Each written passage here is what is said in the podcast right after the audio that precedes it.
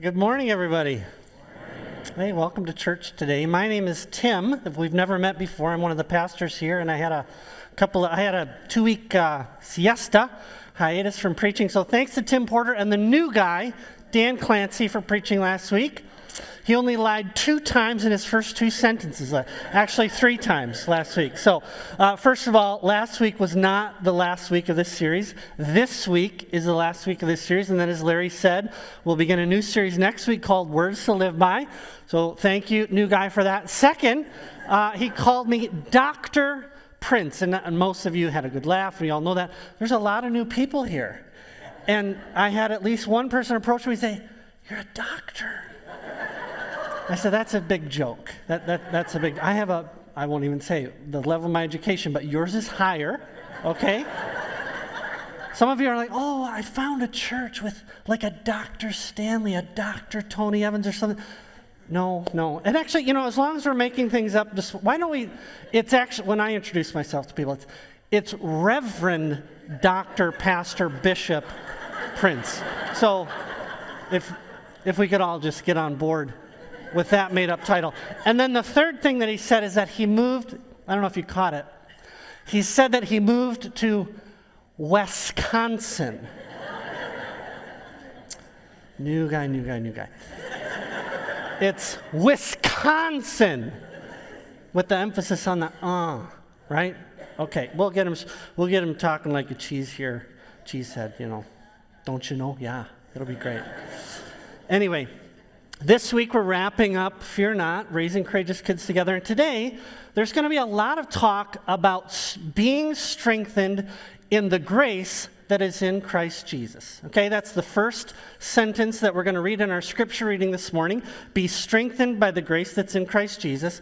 And as always, you know, as I've been writing for you this week, the concern has been that there's just never enough time to explain things like that, to illustrate it, to define things like that. And so I assume, as you're listening, that it goes something like this. Well, I hope it goes something like this. You hear what's being taught, and you say, "Okay, I hear what you're saying there, Tim." And then you've shown it to me in the Bible, so I'm not going to just blow this off or ignore it. But I also assume that a lot of you leave with a lot of yeah, but what about? Do you know what I mean? Well, yeah, but what about, you know, my daughter that struggles with panic attacks? What is strengthening her in the grace that's in Christ Jesus look like? Or you have a niece that deals with chronic anxiety and she has no interest in spiritual things. And you're asking, well, what does that mean for me to strengthen her in the grace that's in Christ Jesus, and so on? So if you're coming to the end of this series, and you're like, "Okay, well, that was a great overview, but I have specific questions and specific situations I'm trying to work this through." First of all, I want you to know that you can always reach out to us. Okay, I would love to sit down with you and be as helpful as I can be. There are people in your missional community or the ministries that you're a part of that you probably respect, you look up to. Grab them, take them out for coffee, say, "Hey, I need 1 hour. I got a whole bunch of questions about what I'm hearing on Sunday morning." But also, we host these classes called Freedom Groups every semester here at Faith Community Church to give you a chance and to give you time to think through all those different scenarios with some really gifted teachers. Okay, so if you're here this morning and you're like, "Okay, well, that was a good series, that was a good overview, but I got a lot of yeah buts or what abouts," I want to encourage you, go. Our pastor of biblical counseling, Pat Stream, will be in the ministry booth right after the service, and he would love to answer any questions you have and see how we can be helpful to you in that way. Okay, everybody got it? We don't want you feeling lost. Well, our number one piece of feedback from Freedom Groups is, why doesn't everybody take this class? And we've had people come to us and say, "I've been a Christian for 25 years. No one ever showed me what to do with this at home." And so that's part of why those are there, okay? All right. Let's start with a story this morning for our last sermon in this series. A couple of weeks ago, my wife Darcy and I were invited to a friend's house to pray for their daughter. She's 20 years old and was getting ready to fly to South America. She's there this morning. She's ministering to women who work in the brothels of one of their larger cities.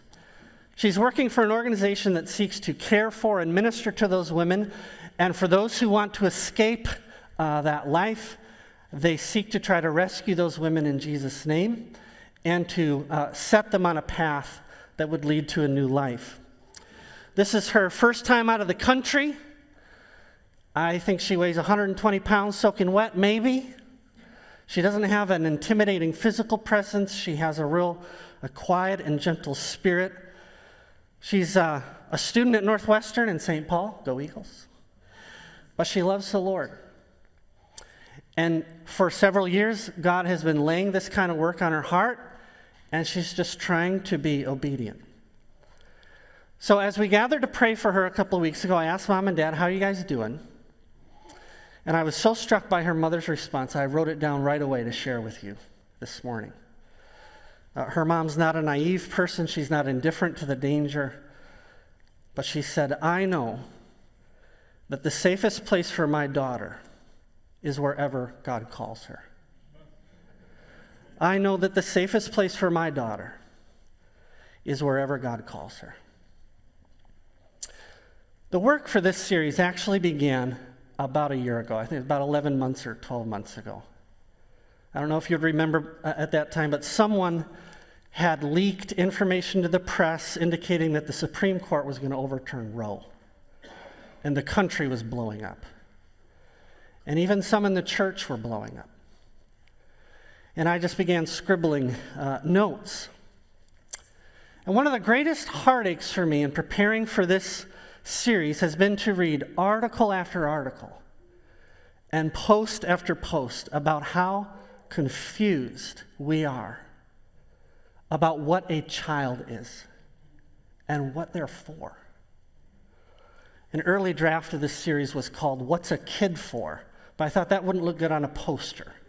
And so we changed it. But the confusion in our world, and even in the church, is palpable.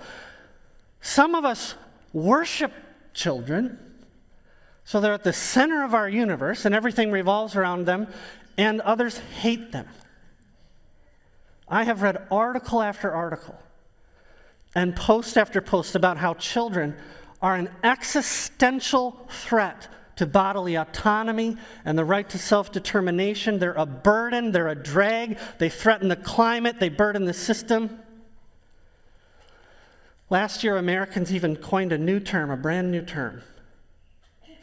Forced motherhood is what we call it when we can't abort them. And sometimes it feels like, if you're just reading, a whole generation of people has completely lost the vision for just the essential goodness of a house full of kids if God gave it to you, and the goodness and potential of building families as your calling. Even in the church, people ask sometimes, why would anyone want to bring children into this world? This is many years ago now, but several years ago, a man in church, I was talking with him, and because of the politics of that particular moment in time, because of the politics at that moment in time, said to me, I wouldn't want to bring sons into this world. I said, well, I would. Think about that.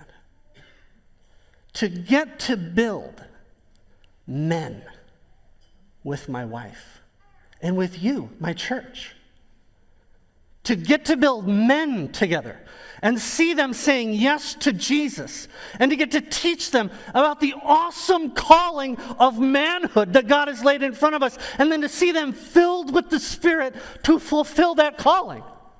I would do that. To see your daughters growing up to be courageous, brave, gentle, quiet, spirited, clothed in valor and wisdom, and then saying yes to the call of Jesus to go to the most dangerous places in the world just because they think God has called them there. I would do that. I just want us to see what a kid is for. That they're a gift. A gift given for the glory and the honor of God. And the world is a dangerous place. There is no one who knows that better than I do. The world is a terribly dangerous place. And no one can break your heart like a kid can. You know that. But this morning in South America, there's a 20-year-old kid trying to rescue prostitutes because her parents taught her that God can do anything and that the safest place for her to live is at the center of his will, wherever it would lead her. And that's just the kind of church I want us to be. That's the kind of home I want to live in and the kind of kids that I want to raise. And that's why we've done this series. And to wrap up, we're going to just turn one more time to the New Testament letter of 2 Timothy. I'll invite you to turn there with me right now. 2 Timothy, that's on page 995, if you want to borrow a Bible from under the chairs in front of you. 2 Timothy is a letter that was written, this is a bit of a review if you were here a while ago. 2 Timothy is a letter written to a young pastor named Timothy, who was afraid. He'd been given a difficult assignment. He did not love leadership. He didn't crave controversy. And God had put him in a position where both of those things were present. So this is a great letter. If you are trying to figure out how to raise courageous kids in a strange world, this is a great letter for us to reflect on. And today we're just going to read the first half of chapter 2 and ask the question like we did 3 weeks ago.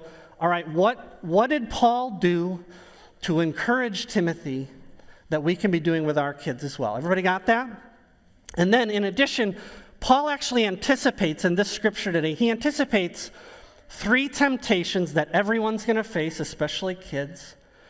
And he addresses them with three parables about a soldier, an athlete, and a farmer. Okay? So if you're there, let's jump into 2 Timothy chapter 2, verse 1.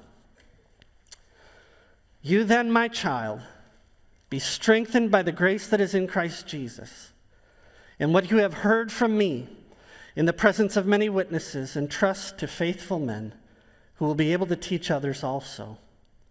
Share in suffering as a good soldier of Christ Jesus.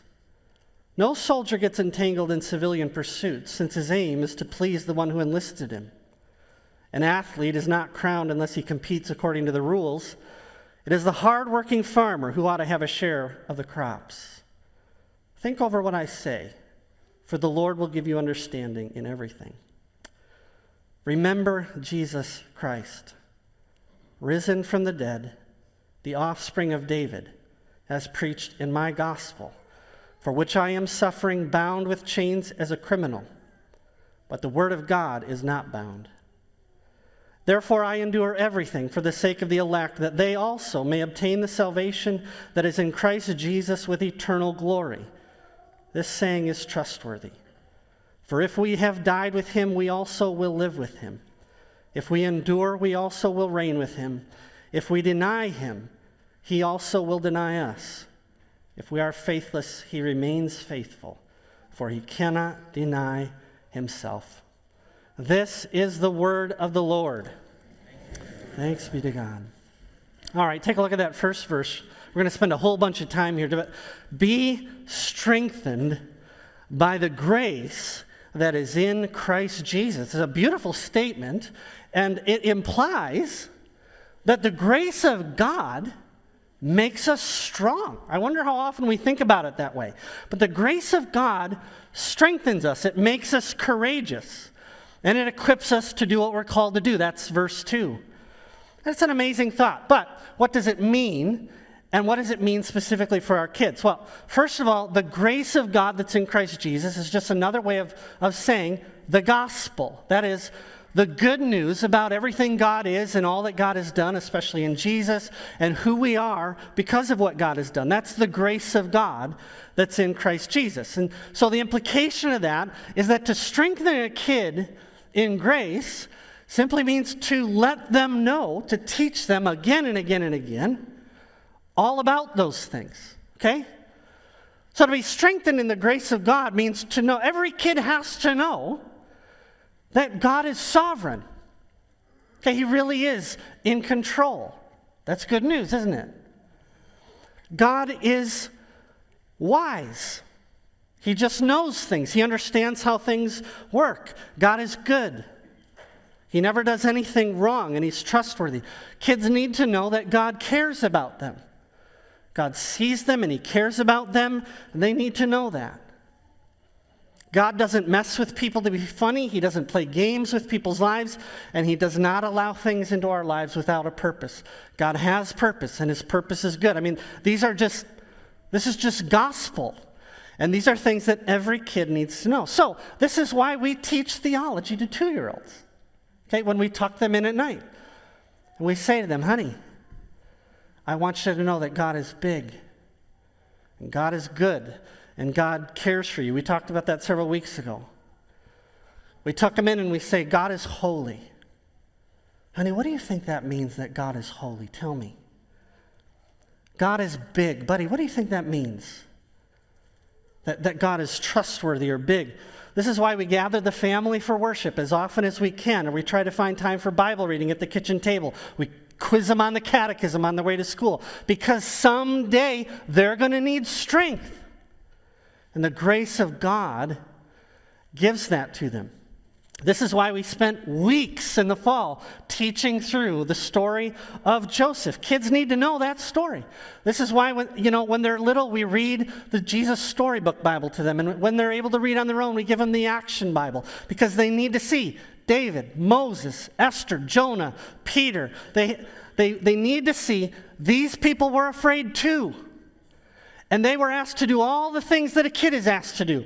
Persevere in prayer and waiting on the Lord and so forth. So when they're afraid, they can say to themselves, or more often you need to remind them, buddy, you know you can trust God.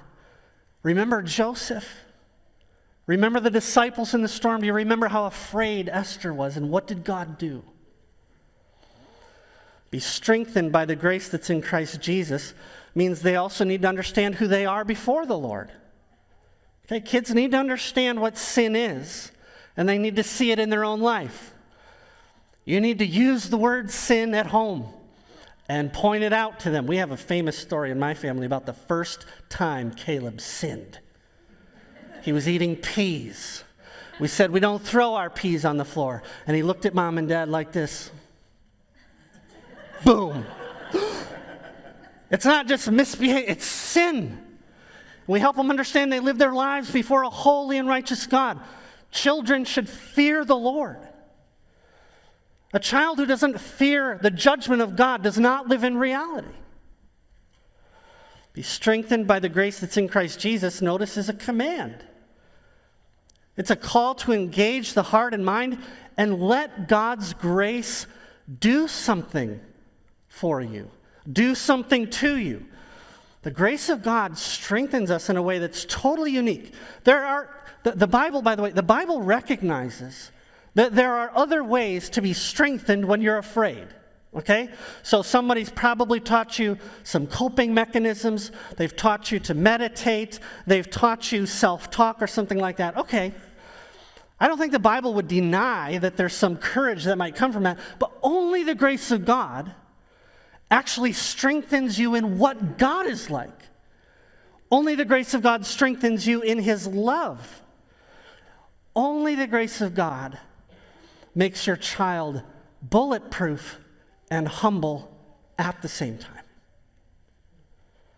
And so Paul says, let that grace go to work on you. And fear is a golden opportunity for us to strengthen a kid in grace. All this theology they've been picking up when you tuck them in at night, and all the catechizing, and all the reading, and all the Awana verses, and all the faith kids teaching, what they learn on Sunday morning worship, fear is an opportunity for you to actually help them to put that stuff on. So, just one example. And this has never, I'm sure, never happened to anyone here before. But you're sitting he's in the car and he's crying. You've just pulled up to the baseball field and he doesn't want to get out because he thinks he stinks and all the kids are mean to him. And he wants to quit.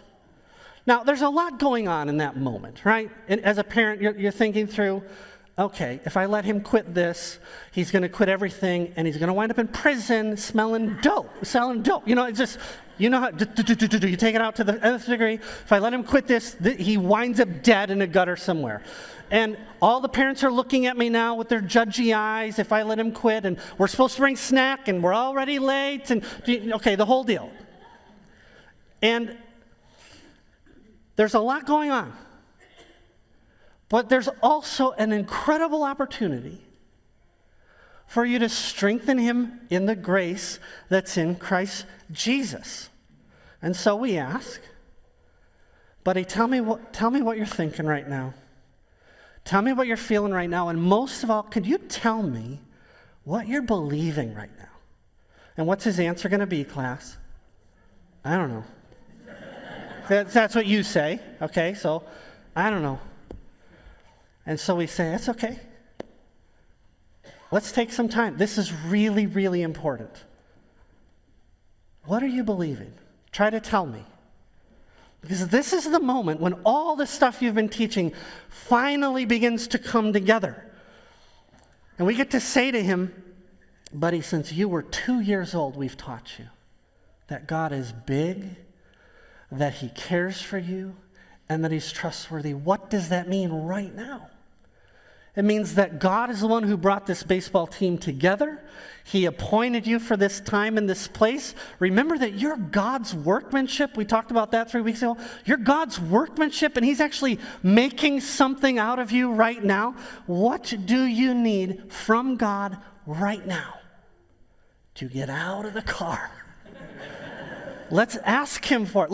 Let me teach you how to pray and then see what God does. And you may decide in the end, by the way, that it's best to let him quit or that you need to push him through. But either way, you've just made God and what he's done in Jesus the center of that kid's world. You strengthened him in grace. The thing is, how often is God on the forefront of our minds in that moment? Not very often. So instead of this amazing, teachable, faith-building moment, what is it, class? Get out of the car. We are late. You are dragging your feet. We're in charge of snack. You want to quit? Let's see if you can finish this sentence. Quitters, quit, right? And you're going to wind up selling dope and blah, blah, blah, blah, blah. And this is what's going to happen to you. Get out of the car. And you just watch his little heart just wither. I know that because I've been there. So I'm working on this sermon, working hard all day, finish the sermon, it's Thursday. Let's take the kids to Panda Express this week. So we go to Panda Express, one of the kids slips on the ice, the other kid makes fun of him, and then there's punching, and then there's yelling. And then colorful metaphors are used from Dad, the preacher. And even in the moment, I'm saying, God, I know. This is an opportunity for me to strengthen them in grace. I have no idea what to do right now. I just said, who punched who? Blah, blah, blah, blah, blah, blah. I said, you probably both deserved it, okay? Look, can we just go eat? I just share that to say, God does not need perfect parents. He doesn't need perfect grandparents. He doesn't need perfect youth workers, okay? What he wants are people who will just say, I have done this on my own too long, and I'm wrong. I'm sorry. If you're here this morning, some of you are you are new. I've met a number of you. You just joined in the last few weeks or whatever, and you're listening to this, and you're thinking, I hate this. I didn't teach my kids theology. I don't even know what a catechism is. And my kid is 17. She doesn't care about spiritual things. She doesn't even really like me. And I don't know what to do. And I just want to say, God does not need your perfection. God wants you to be strengthened by the grace that's in Christ Jesus. He is big. He is good. and he cares about you in the Panda Express parking lot when you are swearing at your children. He sees you. He will deal with you, okay? So we're all just laughing. That's my 8th grader. Okay?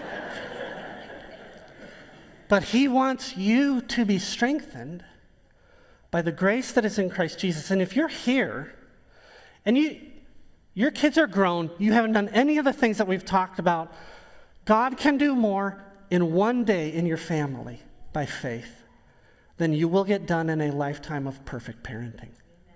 And so I invite you this morning, wherever you're at, to bring yourself before the Lord Jesus and to say, I've done this on my own long enough. I'm sorry, and I've done wrong. I'm not going to mock you by trying to pay for what I've done. I thank you for the cross of the Lord Jesus who has paid for all my sin. And I need you because I cannot do this on my own. God loves to strengthen that heart. Okay? Now, Paul anticipates then 3 temptations that Timothy is going to face, and he addresses them with these fun little parables. The first one is the parable of the soldier. This is verses 3 and 4 if you look at it. And the message is simply this. Timothy, you're going to suffer, and it's okay. You're going to suffer, and it's okay. And every kid has to know that, okay? Soldiers accept suffering as a matter of course, and are still devoted to the cause. No one gets to boot camp and is like, oh, there's yelling? Oh, I didn't know. No one said there'd be yelling and push-ups, and I do not run, and this food is barbed. Where's my TiVo? And no, said no soldier ever in the history of the world. That's what you signed up for. Okay? So they're not surprised. They take it as a matter of course. They even consider it an honor. Some people sign up to be Rangers and Marines and in the airborne because they love it. And they want to be a part of something special. And they suffer because they believe it's a cause worth suffering for. Kids, that is the Christian life. You have, when you say yes to Jesus, you sign up to some degree for suffering. So parents and youth leaders and grandparents, give your kids some heroes. If you don't know who these people are, just go home and Google them today. Your kids need to know who Joni Erickson Tada is, okay? They need to know who Corrie Ten Boom is. They need to know Eric Liddell. They need to know Perpetua from the 4th century and so on. There's actually a show on Right Now Media. If you don't have access to Right Now Media, just email me and I'll get y'all hooked up. There's a show on the kids page called Torchlighters. Our kids love it. It's cartoons about these heroes of the faith who've suffered for the Lord Jesus. You should tell them about Tony Dungy, okay? If you haven't been paying attention to what's going on, just Google his name. You'll get an earful on Tony Dungy. But you show them, this is what Tony Dungy's doing. Like, look at how he's being assaulted. You know, look what's happening. Let's watch him tonight on TV. Let's watch the way he handles himself this week. Because this is what he said yes to. Tony Dungy is not like, oh my goodness, people don't like this? Oh, and he's not writing carefully crafted statements and trying to save his job.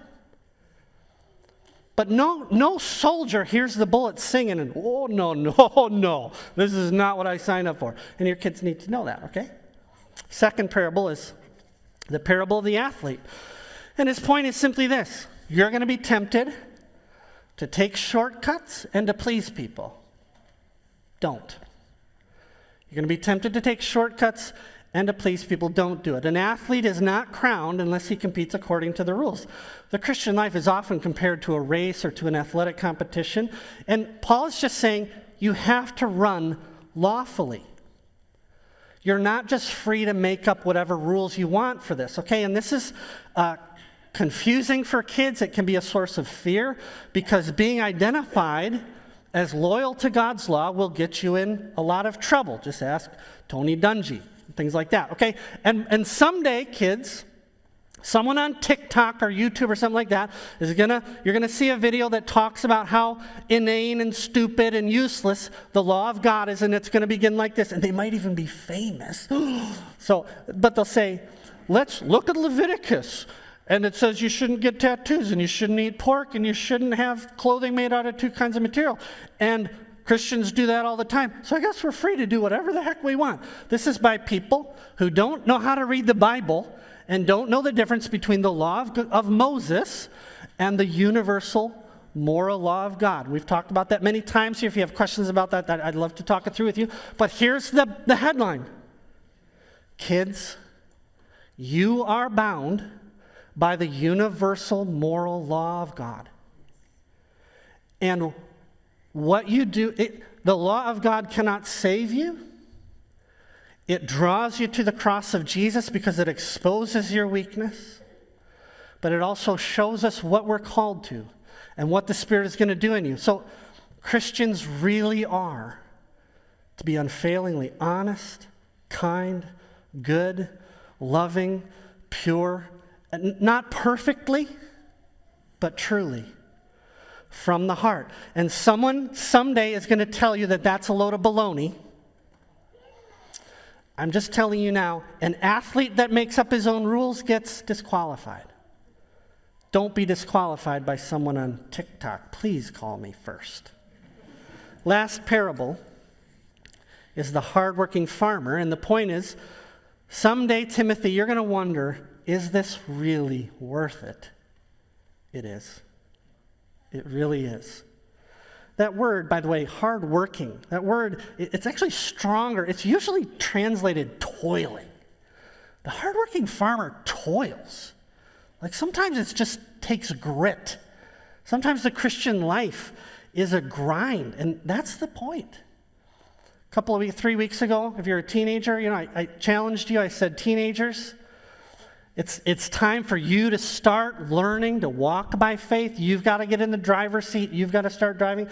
This week I get to add, just so you know, kids, sometimes the Christian life is a grind. And you got to grind it out. And it's what you're made for, and God will give you what you need to do that. But farmers farm by faith. They do what they're doing because they trust the process. And year after year has shown, if I do the right things at the right time, sooner or later, good things happen. And that is the Christian life. We do the right things at the right time, and we trust God with the result. Awana leaders, with your little cubbies and your TNTs, refuge leaders, parents and grandparents and aunts and uncles, faith kids, teachers, I promise, if you do this for more than 3 months, a day is coming when you will say, is this really worth it? It is. It is. Consider the hardworking farmer and toil with hope. Then above all, he says, this is verse 8, above all, remember Jesus. Timothy, remember Jesus. That's the bottom line for today. That's the bottom line for this whole series. Whether you're a kid this morning or you're raising kids, remember Jesus, risen from the dead, the offspring of David. Why does he choose those two things to highlight for Timothy? Risen from the dead, the offspring of David. I think the offspring of David is a reminder that Jesus was truly human, just as we are. He was tempted in all the ways that we are. He endured all the things that we endure. Kids, you need to know there will never be anything God asks you to do that Jesus has not done already. All of these things, the soldier, the athlete, the farmer, Jesus is all of those things. He's already done all of that. He faced suffering, and he was raised from the dead. He kept the law of God on our behalf, and now he reigns over all things. He lived by faith like a farmer. And now he's seeing the harvest come in, that the nations are being gathered into the church even as we speak together this morning. Hebrews 12:2 says, "For the joy set before him, Jesus endured the cross." There is nothing you will ever face or be asked to do that Jesus has not faced. So be brave. Be brave. And here is a trustworthy saying for everybody. If we die with him, we will live with him. If we endure, what does it say? We will reign with him. If we are faithless, he will still be faithful. He cannot deny himself. So run with endurance. Mostly, I think this verse is just a reminder that Jesus is King. He is risen from the dead. He's the long-awaited Messiah, and his word cannot be bound. That's verse 8, or verse 9. His word cannot be bound. You can lock up his people. You can throw them in chains. You can kill them. The word of God cannot be contained. That's our next series, by the way. Whatever it costs to follow Jesus, wherever he leads you, there is no safer place for you than wherever he calls you. Let's pray together before we sing. Why don't you stand wherever you are? If you're near a kid and you know them, why don't you just put a hand on their head, a hand on their shoulder, something like that. If you don't know them, maybe you want to meet them first. Let's pray for each other.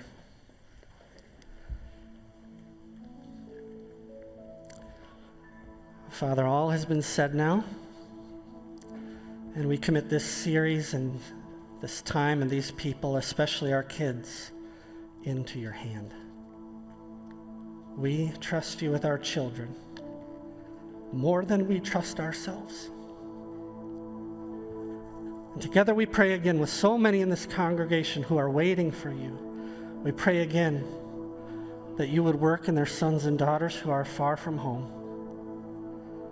We ask you to have mercy today, to do whatever is needed, to bring them to the end of themselves. And we ask today that you would awaken their will to return to you. Father, we are always aware of so many couples who long to have children, but you have withheld that gift. We pray with them today that you would have mercy, that you would hear their cry. And we ask you to strengthen the hands of every parent, every youth worker, every teacher. Strengthen the hands of every person that feels the weight of raising kids.